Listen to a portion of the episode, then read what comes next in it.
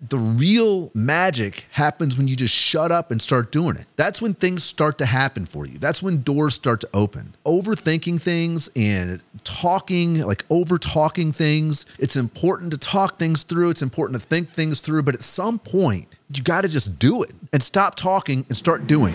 Welcome to Market Like a Rockstar with your host, RPI. Bridging the gap between business, mindset, and marketing, this is your invitation to stop selling and start telling. Dive into a world where stories and advice aren't just shared, but crafted to build brands that resonate, captivate, and earn trust. Whether you're an entrepreneur, a business owner, or a marketing professional, let's hit the road to brand empowerment together. Your journey to becoming a magnetic brand starts now episode 8 Market Like a Rockstar. You are here. My name is RPI. I will be your host as always, and I appreciate you stopping by to check out this fledgling podcast. Today, we are going to talk about bootstrapping your business. We're going to talk about working from home, and we're going to go into shooting your shot as far as business is concerned, and we're going to talk about raw footage for video editors and things like that. But before we get started, I want to let you in on the fact that I came to, I had an epiphany.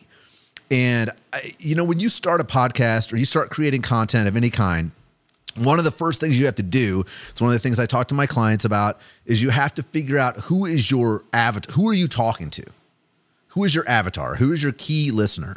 And for me, it's like I, I'm getting started with this. I'm like, I think I want to talk to small business owners and you know, marketing people and things like like that's that's kind of where when I started doing this, I'm only eight episodes in, so I'm still brand new. But th- that was like my general idea of who it was. But I came to this realization today that this podcast, my avatar, this podcast is for the doers, not the talkers. That's the spectrum that I feel like. I mean, it's it's not just business owners, but just people in in general there are talkers and there are doers. And I feel like being a talker and being a doer, I think it's a spectrum. I don't think there's somebody that's like 100%. Well, there's some people that are 100% talkers, but even the doers do a little bit of talking. But what I'm talking about as I'm talking, being a talker, but I, I, I look at myself as a doer in the sense that I feel better about doing things before I go talk about them. And let me explain what I'm talking about here we are in the heart of talker season right now because it is it's the it's a we're halfway a little more than halfway through January. So it is just talker palooza on LinkedIn right now. Everybody's new year resolution, new year, new me. Everybody's out there talk, talk, talk, talk, talk. All the all the good stuff that I'm going to do. I, oh, I'm just this dry January and all this other stuff, and just patting themselves on the back. Woo, we got this new year, and and I I just look at it and I'm like, cool story, bro. Now, now do it. Like, do it and then talk about it. Do you know what I mean?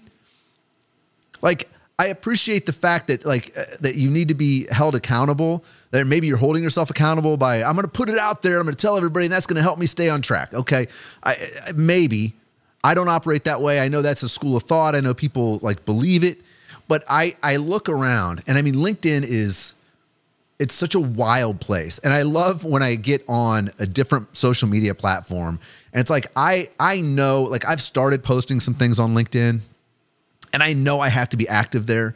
And I would tell anybody to be active there. Like I know the business person in me understands the social media manager the like I understand the landscape and I understand the platform and I understand that this is a great time to be putting content on LinkedIn holy shit, if it is not just a cringe fest over there. I mean, it is, and, and it's like I, I have to I have to do it. I have to take part in it because I'm choosing to play this game. That's part of the game. That's part of the thing. It's like, well, you're gonna, you know, if you're gonna own a business or if you're gonna, you know, be a professional in some capacity, it's like you got to be on LinkedIn. That's just that's where it is. It's like you being an influencer and be like, yeah, I hate Instagram back in 2015 or 16 or 17 or whatever. So you got to be over there. But oh my God, it is just talk, talk, talk, talk, talk. Everybody's just talking.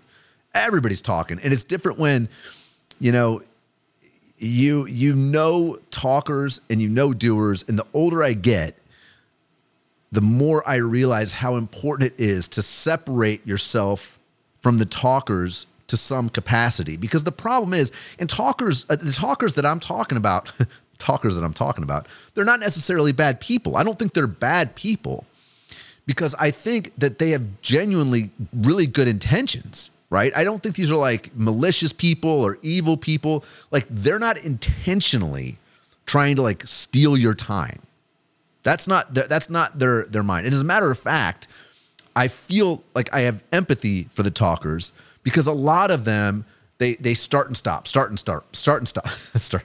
They start and stop, start and stop, start and stop. And it's and and I and we all do that, right? Like I struggle with for me a great example is the gym. Like I and I don't talk about that a lot, but it's like getting in there like I know I feel better when I lift weights. I know it's important as I get older. I know building muscle mass is a great thing to help with longevity. Like I I understand all of it. And I but I don't I don't get on and start posting about my my uh, you know my workouts and things like that because for me it's like I if I if I get to my goal weight then I'll post about it. Like hey I kicked ass in the last year and a half you know and I started doing this stuff. So I I look at and so I know what it's like to struggle with starting and stopping you know? But the talkers will they will talk to you about things and they will bring you in and they will take you along for a ride. And then when it's time to actually do the thing that you're talking about, they'll either change it so you're doing something else, they won't do it. And you can lose like months or a year to people like this. And and again, it's not they're not coming at it saying, "Hey, I'm going to uh, I'm going to waste six months of your time, or a month of your time, or a year of your time, or whatever." because in their mind, like they're they're living it, but when it comes time to like drop the hammer and execute, I I, I think it's a lot of it is, and, and this is where the empathy comes in. I think a lot of it is fear. I think they're afraid to fail, or there, there's some there's something that you know they're overthinking things. They're they have anxiety. You know they think about stuff, and again, I I completely empathize with that, but I also know that eh, just from my experience, that the real magic happens when you just shut up and start doing it. You know what I mean? Like that that's that's when that's when things start to happen for you. That's when doors start to open. And like overthinking things and talking, like over talking things, it's important to talk things through, it's important to think things through, but at some point you got to just you got to just do it. You got to do the shit like Nike. Like, be like Mike, you know? Let me throw it back to my old school friends, the Jordan stuff. Like, you got to just do stuff and stop talking and start doing, you know? And, and, and I, I, I really think that if you are, if you line up with that mindset, I think you're going to like this podcast because this podcast is for people that, you know, like, yeah, you might need a little break from reality. And, um, you know, I might be able to tell you some things that I've seen that might help you navigate situations you're in. I mean, that's that's my hope on this stuff because I can't speak to anything that I haven't been through myself. So yeah, it's it's limited and it's unique, but this is what I did. And I've, you know, I've been up and down and, and all that. But the one thing that's consistent is every time I've succeeded is because I started doing things when it was scary and it was hard, you know? Um, and I know a lot of people like that. I knew a lot of musicians like that when I was playing music full time. Like they were, you know, and and that's why you see when you get online and you see these musicians like you see themselves putting themselves out there and then you see other people trashing them. And even if the the songs they're putting out aren't good if it's especially if it's somebody younger even if it's somebody older and they're like you know what? I'm 40 but i'm gonna start i've got all these songs i'm gonna start putting them out on tiktok or youtube or twitter or x or facebook whatever. When you see the comment you see people trashing them in the comments all i think is that man those people trashing you they are really upset. Uh, they're disappointed in themselves. And so they turn that outward and they start attacking other people. You know what I mean? Like they know they should be, if they're a musician, like they'll start picking apart your songwriting or your guitar playing or your piano, whatever, whatever you're doing. They'll find a way to shit on it and they'll make fun of it. But the reason they're doing that is because they know they're not actually creating things. It's easier to tear things down. Like, and it's sometimes it's fun. I'm not going to lie to you. Sometimes it's fun to like pick apart things, but doing it publicly to me is it, it's almost a kind of it, it tells a lot. You're telling on yourself. I think it tells a lot about who you are as a person.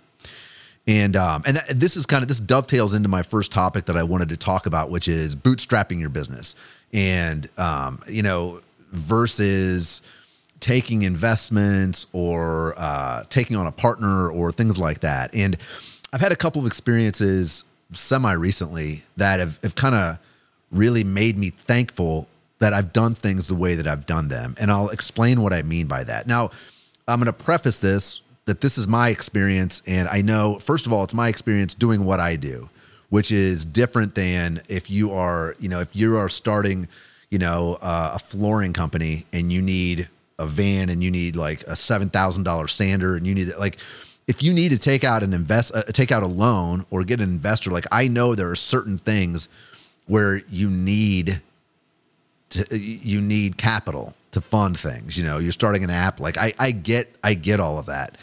But what I'm talking to and what's worked for me is the fact that I was able to learn the things that I didn't know, and I was able to the the the investment that I made was my time, and by choosing to invest my time into things that I was interested in, things that I thought I could package and sell eventually, I was able to limit my exposure, take risk, take a calculated risk, and just move forward, like inch forward at a time and not be in a hurry. I think that's that's one of the things where I think that's a, a big hurdle for people because you always want to be six months, a year down the road from where you are.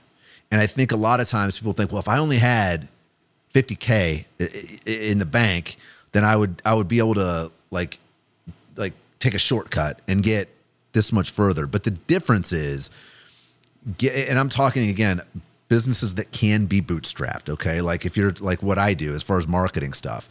Like find one thing you're really good at, sell that service to somebody, and then if you find other things that are related to that and start adding to your skill set and building it and building it and building it. And what I mean was, uh, what, what I mean is, I started, you know, let's say I'm uh, 48. I've been out in the workforce for 25 years, 48 years old. So I started working, you know, like out of college. I was 22, 23. Um, and so for the last 25, we'll just say 25 years, that's close enough that I've been in the real world. I've had four four years I've been working for someone else. The other time I've been working for myself the entire time. And I'm proud of that because when I was working for myself, I was paying for a mortgage, I'm paying for, you know, paying rent, like all the regular expenses, you know what I mean? Buying a car, doing all these things. I haven't I have don't have kids yet. So I never had I never had that um that added expense, which is large, obviously. So again, I'm speaking to my experience here, but what I was able to do was, and I'll use my most recent transition from W 2 employee to self employed, which happened six years ago. I was able to figure out when I got that job in January of 2016, within a month, I knew like this is not my long term home. Okay. And so I knew that I needed to find something else to do. And I didn't know if that meant going to work for somebody else in a similar field. I was selling radio advertising. Um, or if I needed to start my own thing. I, I really didn't know. But I was paying attention and I knew what I was good at. And so I had, like I said, I had built up my my audience on social media for music and I had built a pretty decent little brand for myself, enough for me to make a comfortable living doing things. And so I knew I had that skill set. So then I had to uh, figure out how to apply that skill set, how to package it, how to sell it.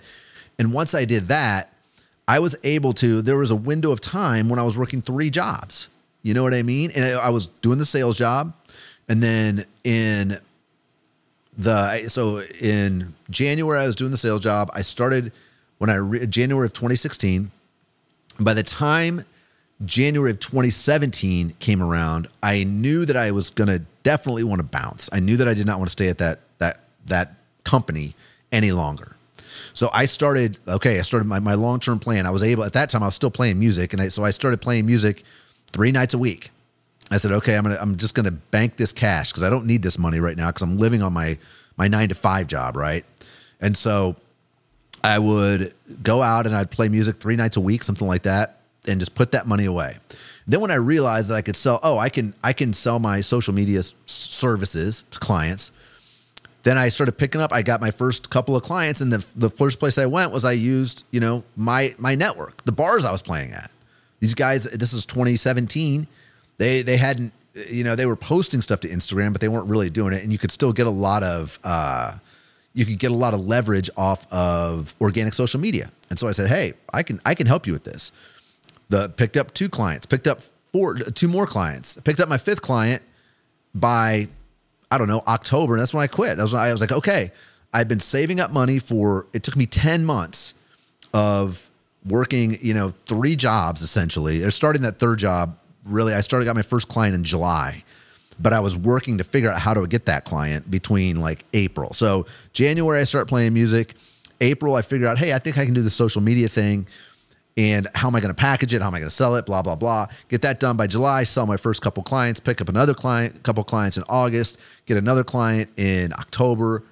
Quit my job, but I'd been working the whole time. So my point is, I was never overextended, and I never just quit the job on on like a wing and a prayer. I never held my breath and hoped that something would work. I proved out the concept and I sacrificed my time to make that work.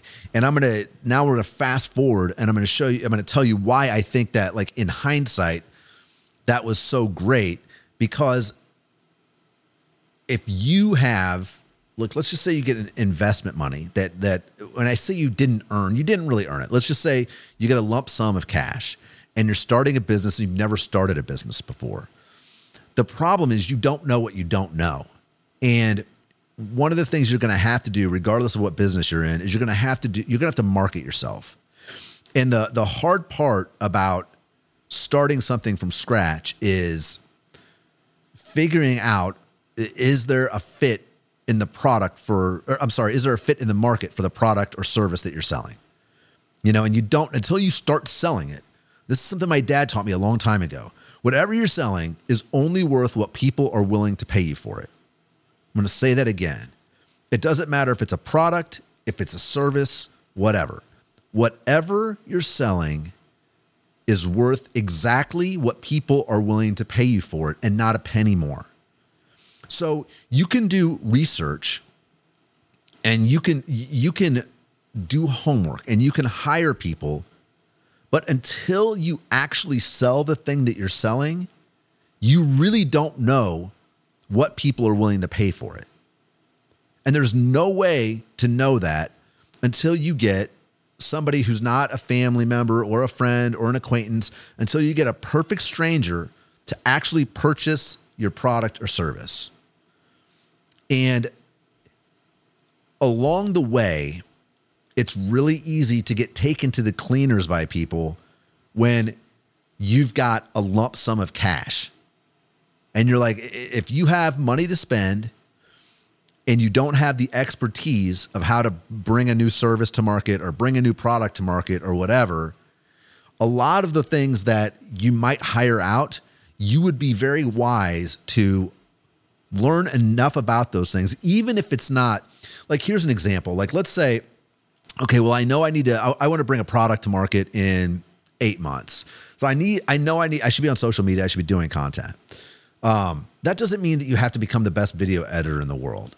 But what that means is I need video content. You, you realize you need video content and you like, you try to figure that out on your own and you try to figure it out before you bring in an agency or somebody who's going to show you all this stuff and this works for our clients. And unless this agency is like specialized in your niche, you know what I mean?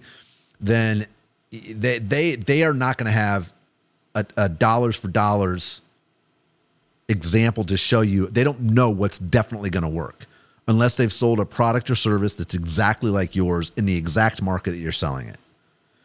And if they are, if they're selling, if they're working for your competition, that's that to me is a red flag too. So my point is, if you have the ability, which we all do now, especially when it comes to marketing and sales and product fit and all of that, you really need to educate yourself before spending money on things that you don't know anything about.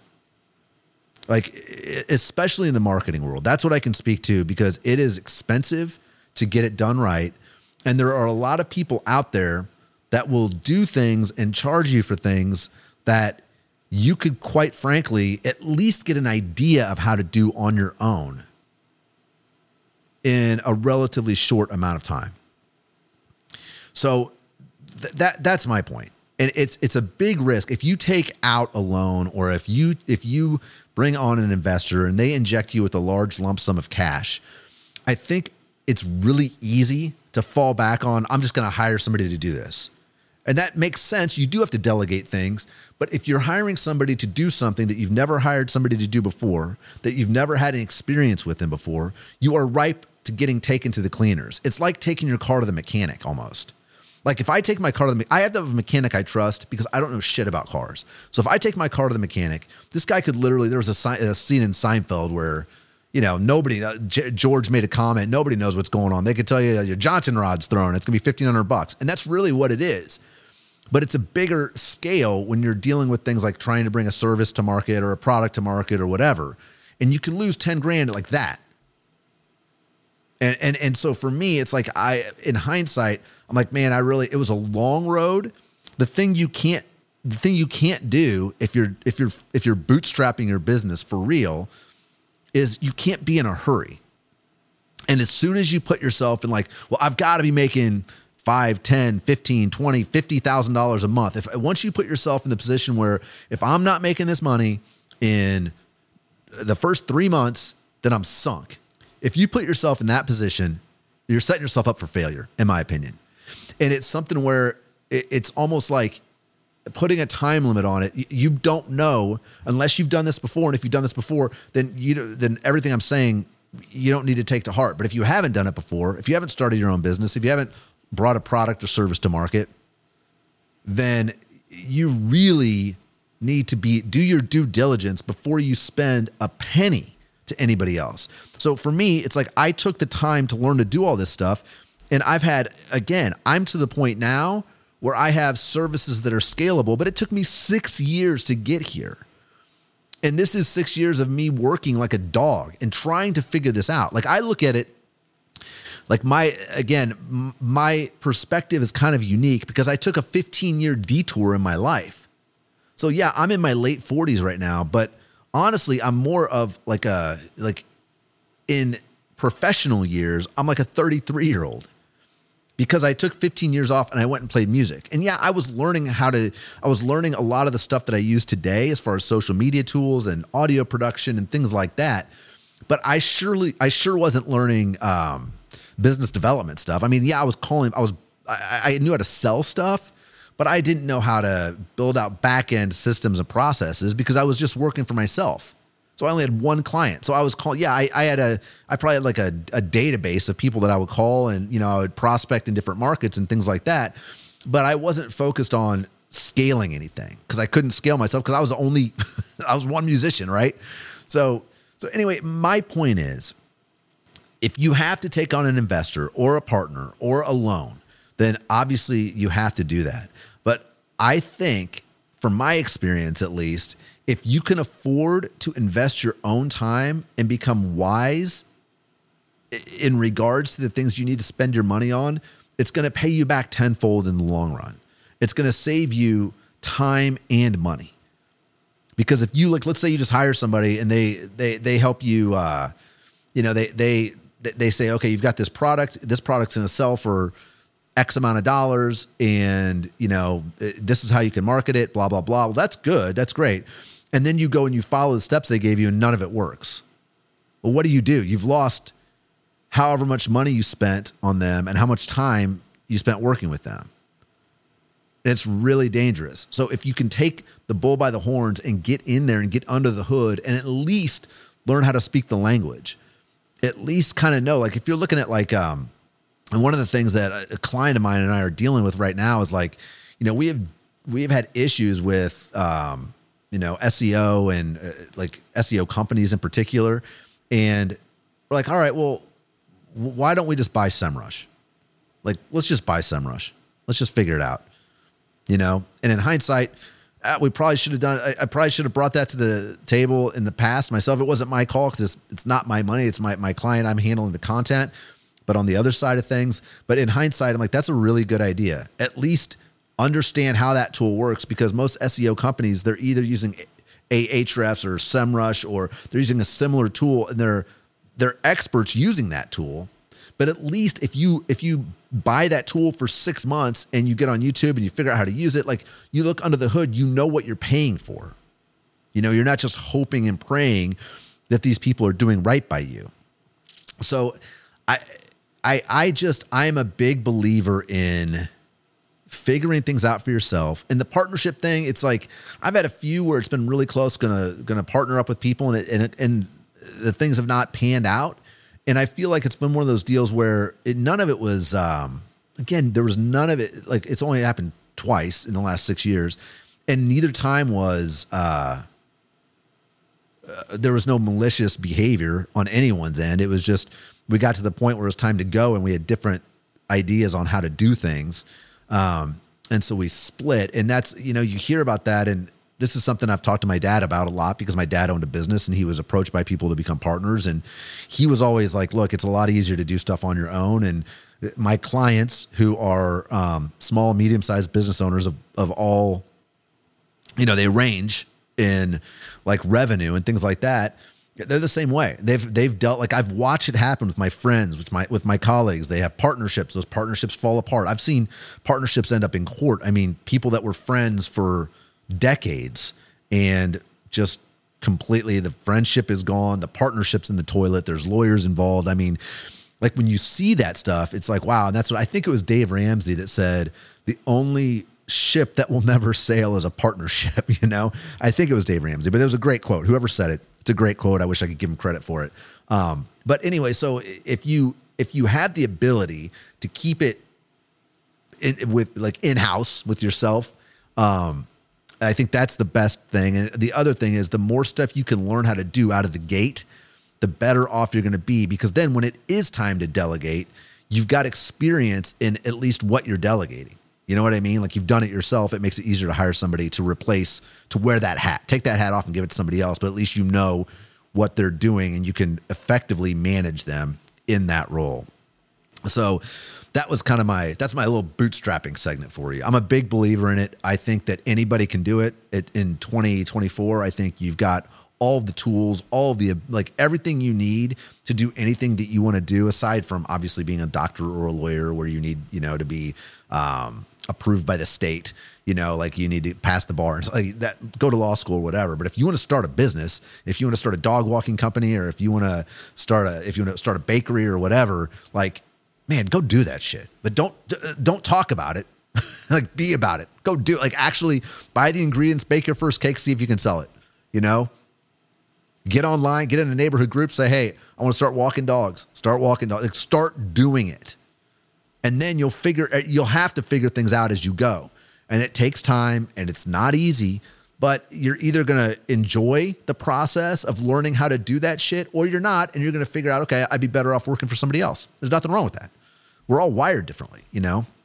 So that's and that that dovetails look at this segue. Oh my god this is a, such a natural segue into my next segment which is i wanted to talk about work from home because it's been a hot topic ever since, you know, COVID and everything, people trying to get back in the office and blah, blah, blah. And for whatever reason, I have just seen it like really bubbling up lately in all my social feeds, um, on X and on and on uh, on TikTok and YouTube, everywhere. I'm seeing, you know, companies demanding people coming back, and I'm seeing people get fired, and these are things are going viral. And so, the first thing that I want to show you is now I personally, um, I am not a fan of mega corporations.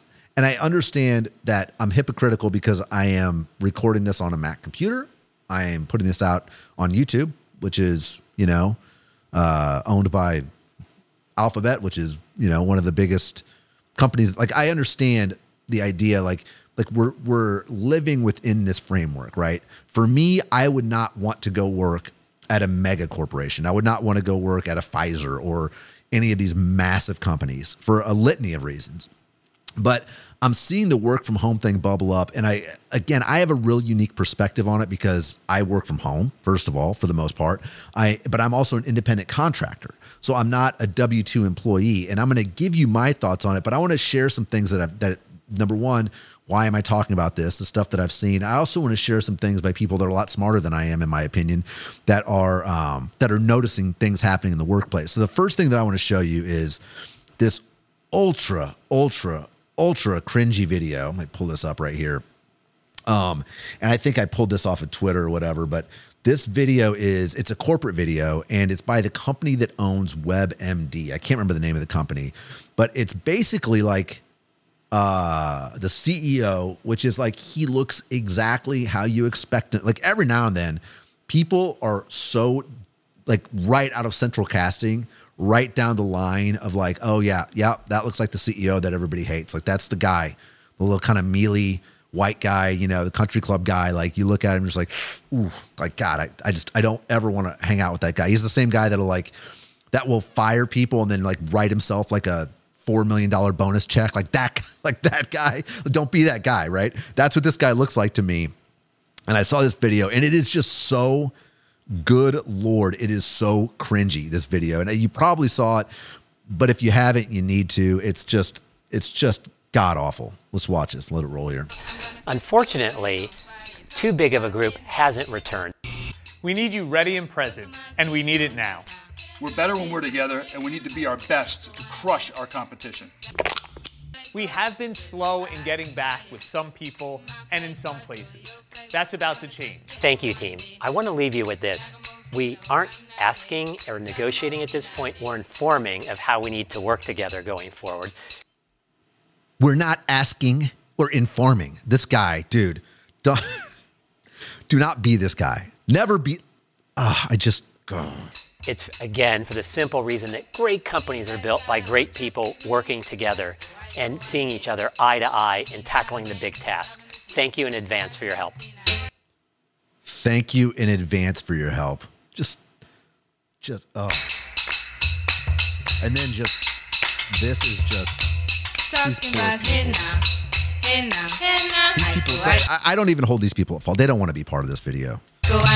If you're not watching this, if you're listening to this podcast, it's a bunch of people that I feel like it's almost like a. Uh, remember the? Oh, yeah, you're probably too. If you're young, you might not remember this, but there were the old terrorist videos where they would like, they would put like a, a captive on screen and they'd have somebody like threatening them right off or right out of the right out of focus of the camera so you didn't see the person threatening them and they were like i'm fine everything's really good we're doing good they're taking good care of us. You know they're saying whatever their message is or you know they're going to chop my head off if you don't you know give them a billion dollars or you know whatever.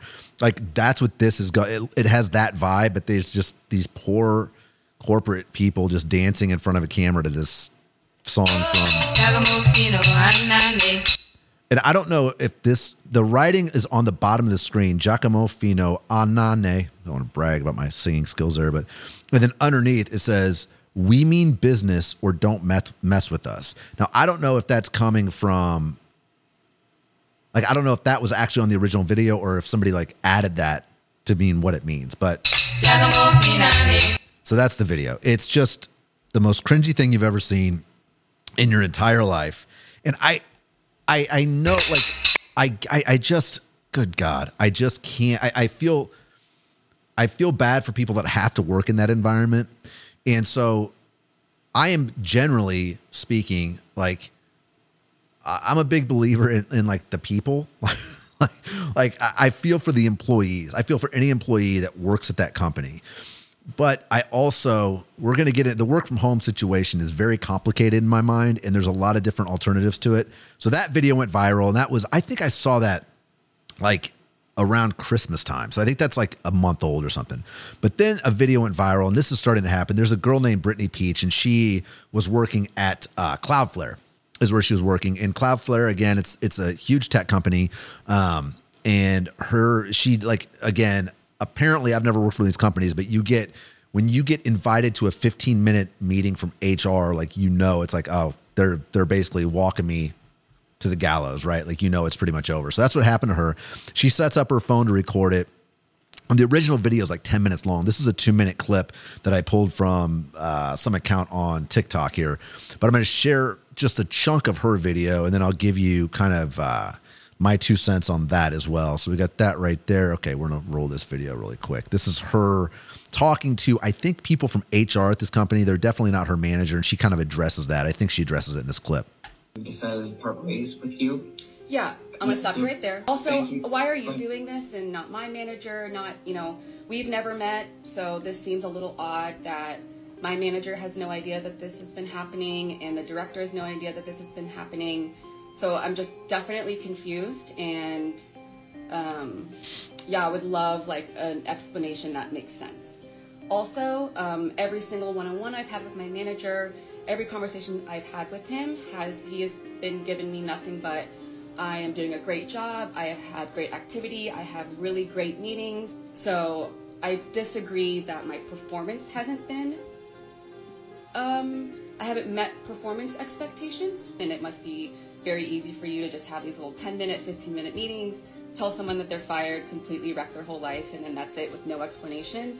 It just doesn't make it. It just doesn't make any sense that you guys have still not been able to give me a reason why I'm being let go just from a process perspective, your questions are valid. This isn't going to be the forum and the situation where we're able to go into the detail that you're but looking then, for. But then when? If it's not right as I'm getting fired, then it's certainly not going to be after when I'm no longer part of the company. Okay, now this video is super interesting to me, and I'll, I'll tell you why. Um, man, like everybody, everybody on the internet is siding with this girl, and I I empathize with her completely. I also I don't know if this was the wisest choice for her. Um, so playing, and and I mean that because future employers. I mean, this girl's going incredible. Now, maybe she'll just maybe she'll spin off and become like a TikTok influencer, or she'll start a podcast, and you know, people. I mean, she seems young and she seems smart and all that. Um, but the problem with this is it reminds me of something that I did that was that I regret doing that was idiotic when I was young. I was probably close to her age. Um, I went in and quit with no notice from my first corporate job. Um, I went in and cleaned out my desk like a Tuesday, I don't know, whatever night it was before, cleaned my desk out, walked in at 8.30 in the morning, walked into my boss's office, told him I quit and bounced. And that was super shitty. And it was super, stupid. It was super short sighted on my end and I, you know, it's one of I don't lose sleep over it at this point, but in hindsight, I, I did that, but I didn't record myself doing it and go viral doing it. Um, so I didn't really damage myself. I'm sure the guy that I, the, you know, the manager that I had was like, what a idiot or what a, you know, it, it, it, had been, there were extenuating circumstances with me quitting. They were, there were people in different parts of the building. They wanted to take me, they wanted me to go and start the people that were producing a morning show were like, we want you to come work with us. And I was in sales, and my sales manager was like, you can go do that. You're never going to make any money, blah, blah, blah. And so I, it's a long story of why I did it. It doesn't matter why I did it, but what matters is I, sh- I should have thought it out more. I should have handled it better. And this girl, like everyone can absolutely put themselves in this girl's shoe because we've well, shoes because we've all worked for people that suck. We've all had shitty employers and and being passed off to a you know an HR person, it's like the ultimate slap in the face, right? Like I totally understand what this girl's going through. On the flip side, the problem is when you go work for one of these mega companies, and this is something that I kind of want to get into with the work from home thing. It's like it, it's very easy for them to look at you as a screen almost. Like there is no human interaction. So I, I understand the idea and the I understand why people want to work from home. Like I get I do work from home. I love working at home. I come down, I get up at five in the morning, I'm on my computer until my wife gets up to leave for school. Like I love it. I absolutely love it. But I also understand why people are why companies want people to come in. You know what I mean? It's there is like culture i hate the word culture getting thrown around and and you know you you hear about that stuff but it really is important if you're going to be in the trenches with somebody it's it's such a weird thing, but you want to you want to have relationships with people that you're going to battle with, and that's what you're doing, really. I mean, I know that's that's a little hyperbolic, and and I don't mean in respect to people that actually go to battle because I know those people. It's it's a different. Obviously, it's very different. But the reality of it is, like you're you're like let's just say it's it's almost like you're, you're a football team or a basketball team. Like you're going into the arena, and these people on your side, you want to feel like they have your back. You want to know that they that you have their back. And I believe that, you know, again, for lack of a better term, like a winning culture is a real thing. And I mean, you can look around sports analogies are super easy. And I can even look at a team where it's like my rival team, right? Because I went to Mizzou, the University of Kansas basketball program, they have a winning culture there. And it drives me nuts as a Mizzou fan because I I I part of me hates it. But I also am not one of these people like, oh, they just cheat. All. Like, yeah, th- do they cheat? Everybody cheats. Okay, first of all, everybody cheats. If you're not cheating, you're not trying. So when Jim Harbaugh got caught, I'm like, oh, roll my. I Like all these guys are doing this shit. First of all, okay, it's like when Lance Armstrong got in trouble for juicing. Like all those guys are juicing. Okay, okay, forget about it. If one guy's doing it, they're all doing it, or else that guy would be so far ahead of the pack. They'd be like, what the hell's going on here?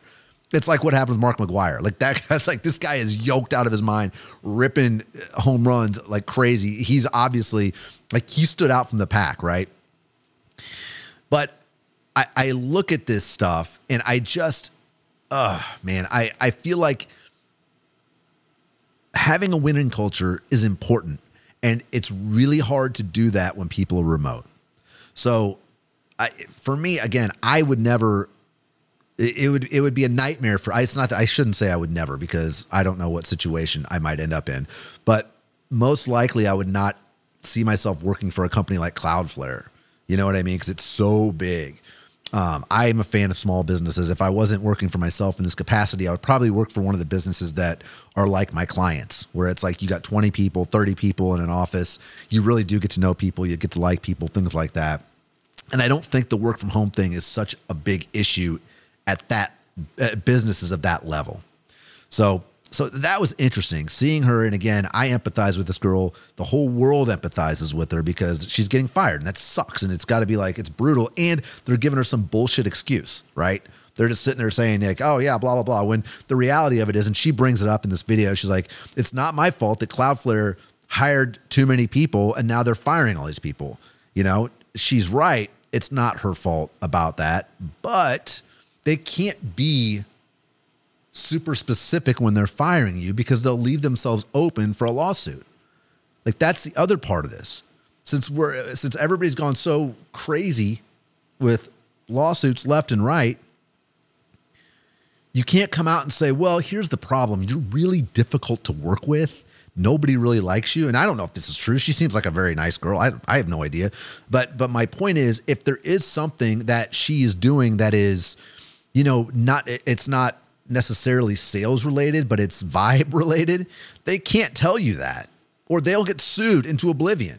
So it's really it's it's a tough, sticky situation. I feel bad for this girl, and unless she can kind of dovetail this into some kind of an influencer type role or uh, something else, I, I worry that she is going to it's it's going to make it hard for her to get another job because it, even if I'm hiring somebody, I Google them, right? I mean, and I'm a I got two people.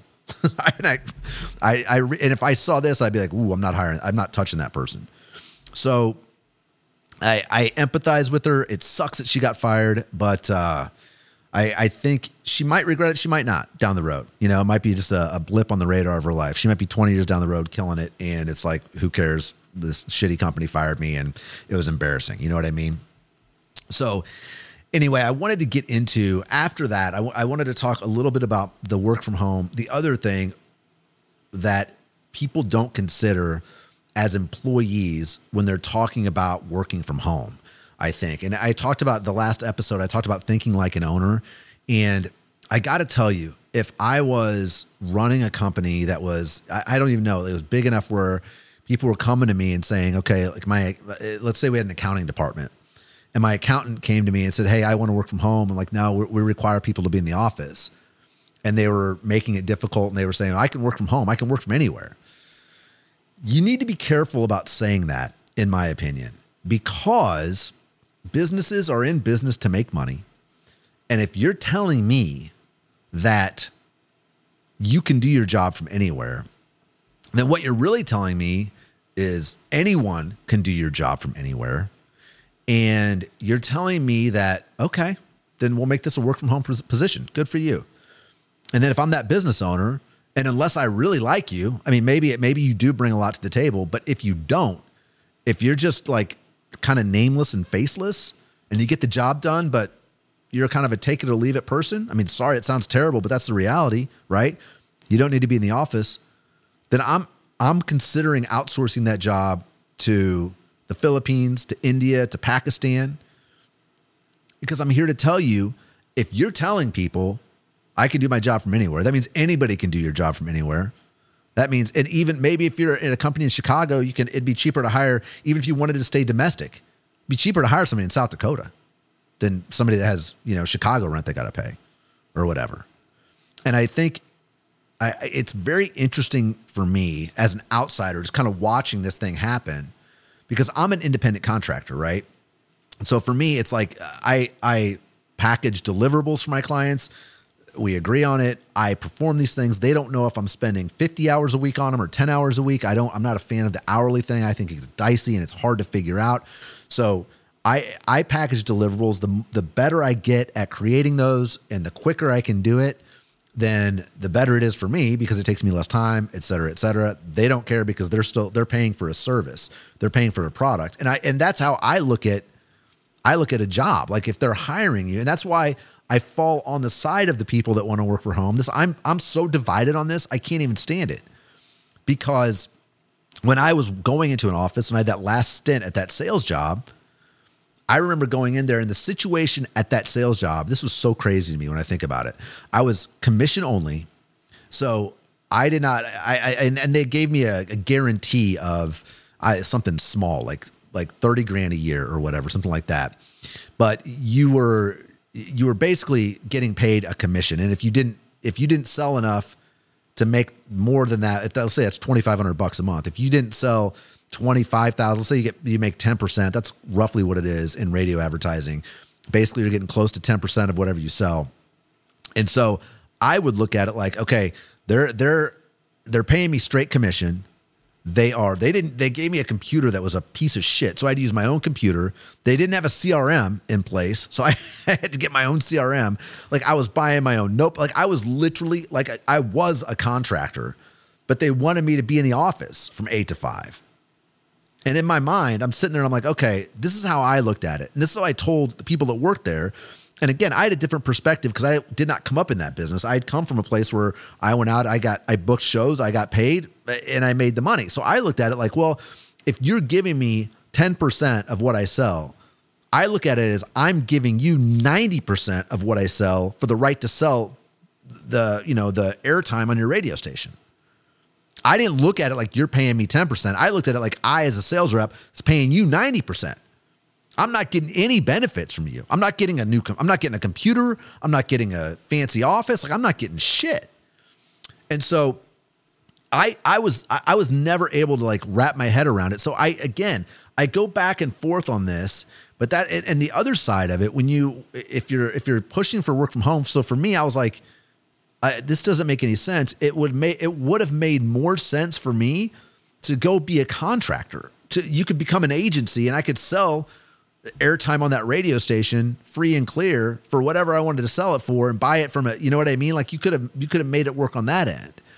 And so that's the other place that I'm going. If you're a W two employee and you work and you're pushing for work from home, you're leaving yourself open to having your job outsourced around the world. And I can tell you, as somebody who hires people around the world, the best thing in the world about it is if things go like there's you're not paying health insurance for somebody you're not, and if things go south, there's no HR issues if you're hiring, hiring somebody in India.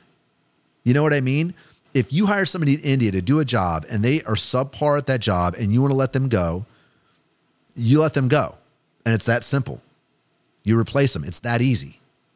So when you're pushing for work from home stuff, be aware of the fact that you have the right to do that, clearly. But you also should be aware of the fact that you are putting yourself in a position to be replaced by somebody else. Doesn't mean you shouldn't do it, but it also means like to me, I'm a fan of hiring contractors because I, I I don't I don't need you to be in an office for eight hours. Like to, I don't need to see your face to know you're there. I need you to do the task that I need you to do. And I feel like that's a fair way to do things and it's an easy way to do things because it's it's it's a very it's it's, a, it's an agreement, you know? You come to work for me, I pay you to do this, you do it, you do a good job, I bonus you, I treat you as as well as I possibly can, the way I want to be treated, and we go on down the road. Everybody everybody wins, you know? So that's my two cents on the work from home. And I saw this uh, this interview. This is from Lenny Rachitsky. I think I said his name right. I don't even know. He's got a he's got a really good newsletter that I follow, and I'm not sure who this is on this uh, this little podcast or this interview that he's doing. But this is a very interesting uh, take on work from home. I'm going to go ahead and share that. Where's the uh, right here? There we go. All right, I'm going to play this. Here we go. Many leaders at my level publicly favor the need to get back into the office potentially full time. I'm contrarian on this because of innovation. The first purpose built office was built in 1726 in London. So we're about 300 years into learning how to use offices well. And what that means is offices aren't going to get much better. What I think about is working from home. We've only been doing that for a few years since the pandemic began and at all since the internet started 20 years ago. Which one is likely to have more opportunity for improvement? There's so many things we haven't explored with remote work. And I think the people who say, oh, you know, back to the office, it's because we know it works. Well, we know what it is, but I have so much more faith in the opportunity to improve the remote experience. And so I think long term, it's going to triumph. Okay, I really love that clip, and I pulled it, and that, and that gets me to where, like, I, I, you know, I've been back and forth if you've been listening to this, and this guy, if you're listening to this podcast, this is Ethan Evans, a former VP at Amazon, um, and so uh, you can sit there and say, Ryan, you just told me that, yeah, you should uh, work from home is great, and you shouldn't do it, but I, I feel like the real opportunity is in like like most things, it's kind of meeting in the middle and it's compromising because I do understand the importance of having a winning culture and having people that you know and that you've bonded with, that you've kind of, you know, inside jokes. I mean, all that little intangible stuff is important. But I also feel like a happy employee is a good employee. So if you've got a, a working mom or a working dad and you can give them the ability to work from home two days a week or three days a week or whatever, and they can be there so they can they can work early. They can get up at five in the morning and get some stuff done, and they can take their kids to school or they can go to a uh, go to a soccer game or a basketball game, whatever, whatever they're into, you know. And even if it's like a single, if it's a single person that doesn't have kids, but they, you know, they want to be, uh, they want to be. I don't know what single people do. They're part of a uh, chess club, right? They play chess, so. It, they, they want it, but their chess club meets at four o'clock, and the office people stay at the office till five thirty. Well, if those people can you know, work remotely on those days and get the job done, then I don't see really what the problem is if you can somehow meet in the middle. And I think that's really where the answer's at because if you're saying I just strictly work from home, you're putting yourself on the chopping block because you're easily replaced elsewhere for a lot less money, most likely. And not only money, but a lot less heartache as far as getting you trained up. If you if if these companies are hiring remotely, I can tell you because I do it, you've got SOPs locked and loaded. So when you hire somebody, they they are getting a oftentimes they're getting a written and a video version of your standard operating procedures. You're getting them up to speed. You build that out one time and you and then it's just rinse and repeat. So when you bring somebody on for that role, they've already like you're you're you're eliminating the training time and getting people up to speed on things. So I thought that was a really interesting take. And there was another take. Let me see, where is it right here? This is a clip from the All In podcast. And these guys, this is J-Cal. He kind of he kind of touches on a lot of things like what I had said, but I will go ahead and uh, I'm going to play this too. They were asking him, the guys were asking him what he was seeing from his uh, from his at the companies he's investing in. I think I'll go ahead and let this uh, let this roll. Cal, what are you seeing in the companies you're funding? The biggest trend I'm seeing is outsourcing of talent. The level of entitlement and the effort Americans are putting into jobs, expecting 150K, let's say, and then offshoring a developer, Latin America, Portugal, Canada. They're all looking for what's the most efficient way for me to build a 10 person team. And then I'll see a burn rate of $30,000 with 10 people. I'm like, how's that possible? Like, oh, our developers cost 22,000, our SDRs are 10. I'm like, how's that possible? Oh, we have two people in Manila, et cetera. Long way of saying efficiency, efficiency, efficiency. We have to get to break even with the money we just got. We're not expecting a second round of funding. And a lot of them are raising but 500K to 1.5 million. And if this was 2020, it would be three to 10.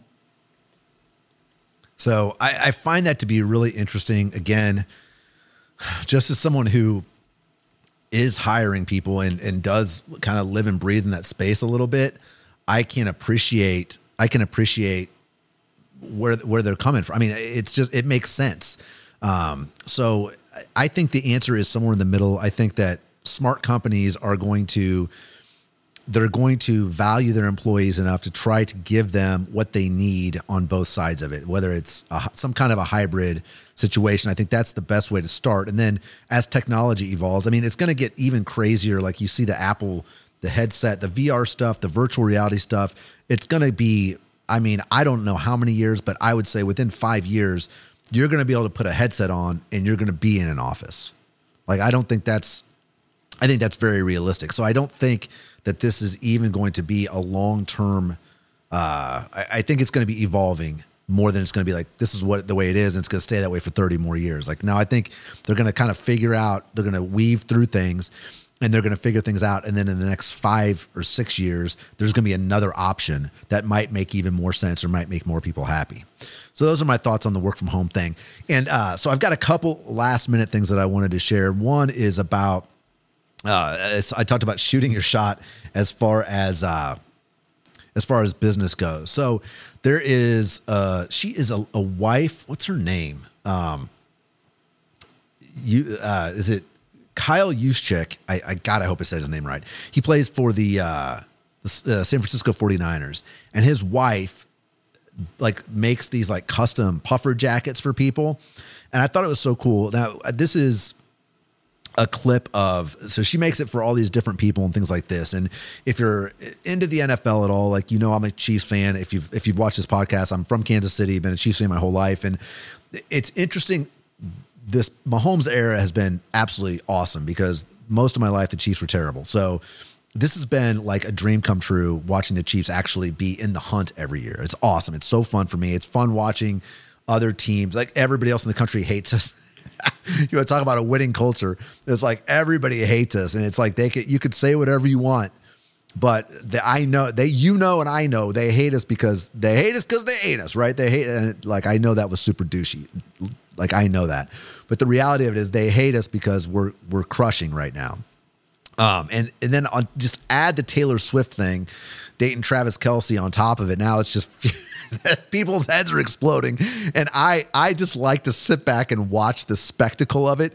The fact that people give a shit and get online and like bitch and moan about they're showing taylor swift. Who cares dude? Like she's the biggest pop star in the world.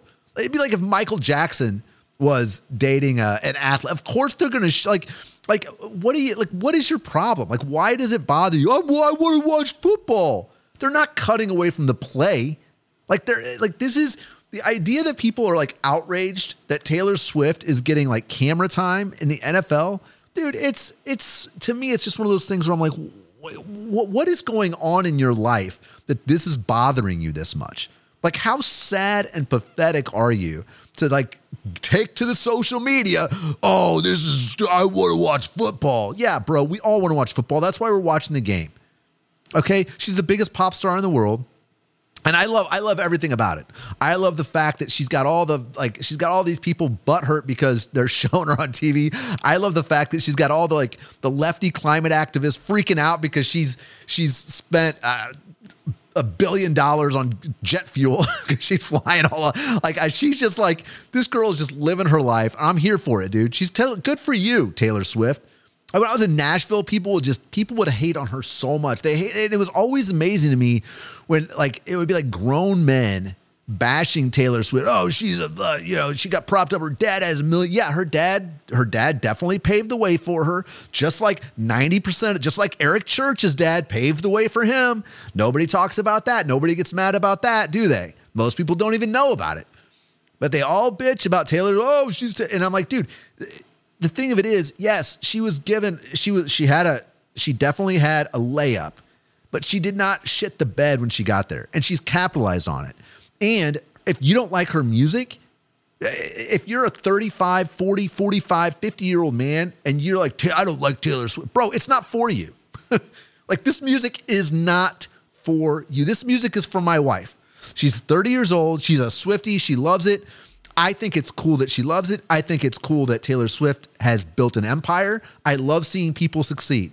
I don't give a shit who they voted for. I don't care where they land politically. I like watching people go after something and accomplish it and accomplish it. And that is what she has done. It's what Travis Kelce's done. It's what Patrick Mahomes has done. And I love watching it. People at the top of their game, right? How does this, Ryan, why are you ranting about this? I don't know.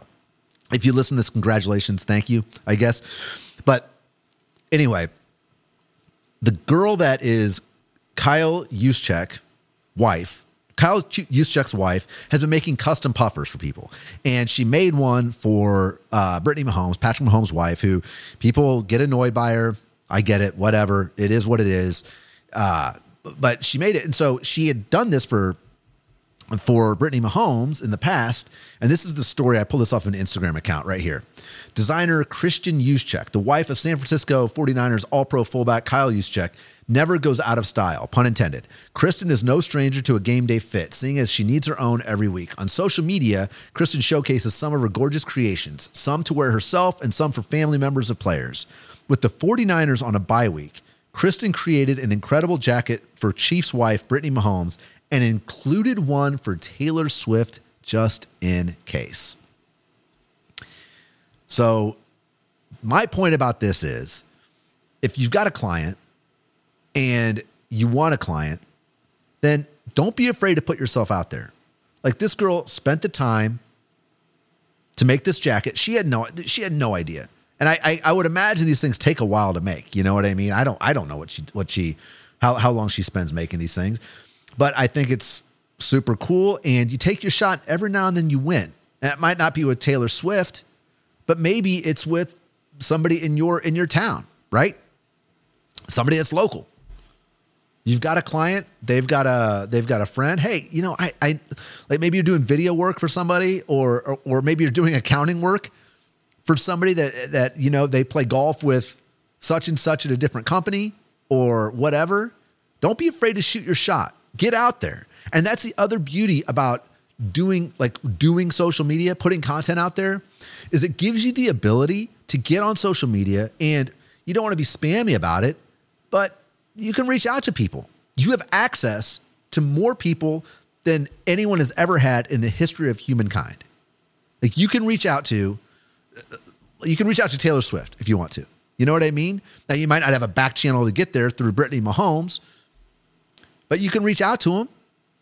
So my point is, if you get yourself, if you're starting to create content and you are a, you're a landscaper in Kansas City and you're doing landscaping work all over the place and you want to start doing Patrick Mahomes landscaping, reach out to him, reach out to his wife, reach out to maybe not his brother. maybe don't reach out to his brother, but maybe reach out to his mom. You know what I'm saying? Like you have accessibility to people. So don't don't make it too hard. Like you can actually reach out to these people and they might say no. Don't be a dick, don't be spammy. But, you know, if if you want to work for somebody, ask them. Most they can do is say no, right? So that was the shooting your shot. Don't be afraid to shoot your shot. That's just it. That goes back to being a doer, being a talker. Be a doer. Take the risk. It's worth it, especially if it's small. You know, go in there. Most they can do is say no. And the last thing that I wanted to talk about was a, uh, let me look at my notes here. Yeah. So this is a tactical thing. And this is like uh, something that I deal with and I've dealt with in the past where um, I saw a TikTok where it was a video editor and he was addressing a client. Like, how do you address the question, can I get the raw footage? And I'll break that down for what that means for you. So essentially, if you are a roofing company and you hire me to shoot a video for you, a brand video, right? So I go out and I, I spend the day with your crew. I bring the drone. We shoot some drone footage. We shoot some, uh, you know, some some some interviews, and then we shoot a bunch of B roll and stuff like that. Now, what you're paying for is like, let's say you're paying for a two and a half minute brand video. So you get that two and a half minute brand video, and everything is good. And uh, down the road, you're like, hey, there was a bunch of like you shot B roll that whole day, like you were there for four hours shooting stuff. Can I get the raw footage? That's what that's what that means essentially. And the answer is uh, you do not have access to that unless that was agreed out of the gate. So this advice is for video creators as well as people that are hiring video creators. So both of you guys or gals, anybody anybody that's in this space should know this going into it. So, and I would say if you're hiring somebody to shoot like when, I we hired somebody to shoot our wedding, before we hired him, I said, "Hey, can I have access to the raw footage? Can you know I'll pay you extra for it, whatever, because I'm a video editor. So I could if I can get the raw footage, that would be great." So they they built the price in, or the price was already built in. Like, yeah, we'll give it to you, whatever. But ask out of the gate and make sure it, if you're if you're hiring somebody, you should ask them because if you understand the the value of video and you're hiring somebody to come shoot this stuff, at least ask to see what they will charge you for it. And if you handle it up front then you don't have to deal with an uncomfortable, weird situation on the back end. So if you are somebody hiring a video team or a video crew for video work, one of the questions you should say is, "Hey, uh, I want. I we're going to be doing social media posts, and we would like to have the B roll that you're shooting. You know, we've got an we've got an in house editor that isn't probably as good as the person we're hiring, or we can outsource that that job. Maybe we'll outsource to you or uh, somebody else to create short form videos out of this content." Get that information going into it. And if you are a video creator, if you're a videographer, a, a video editor, et cetera, when somebody hires you, you should absolutely eh, let this be known.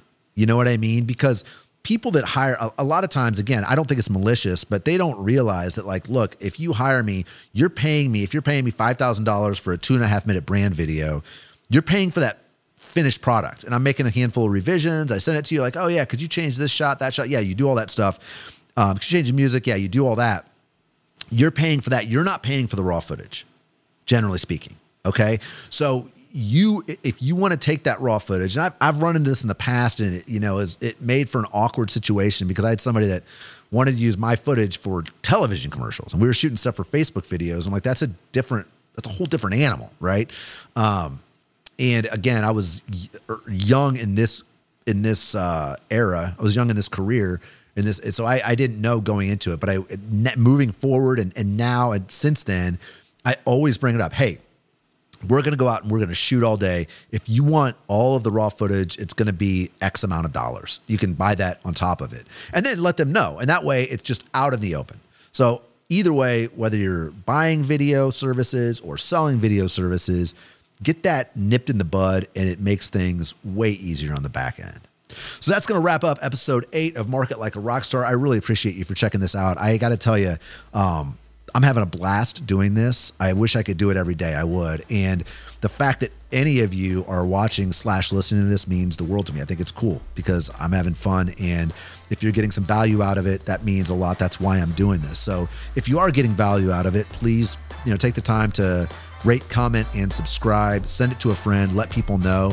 And uh, yeah, we'll have fun on this journey together, see where it goes. Until next time, stop selling, start telling. Peace. Thanks for listening to Market Like a Rockstar. Don't forget to rate, comment, and subscribe. Help us out and share this episode with anyone that you think might get value from it. For more info, correspondence, and links to all of our socials, visit the website, rockstarmarketingpod.com. Until next time, Go make some content, build your brand, and be sure to stop selling and start telling.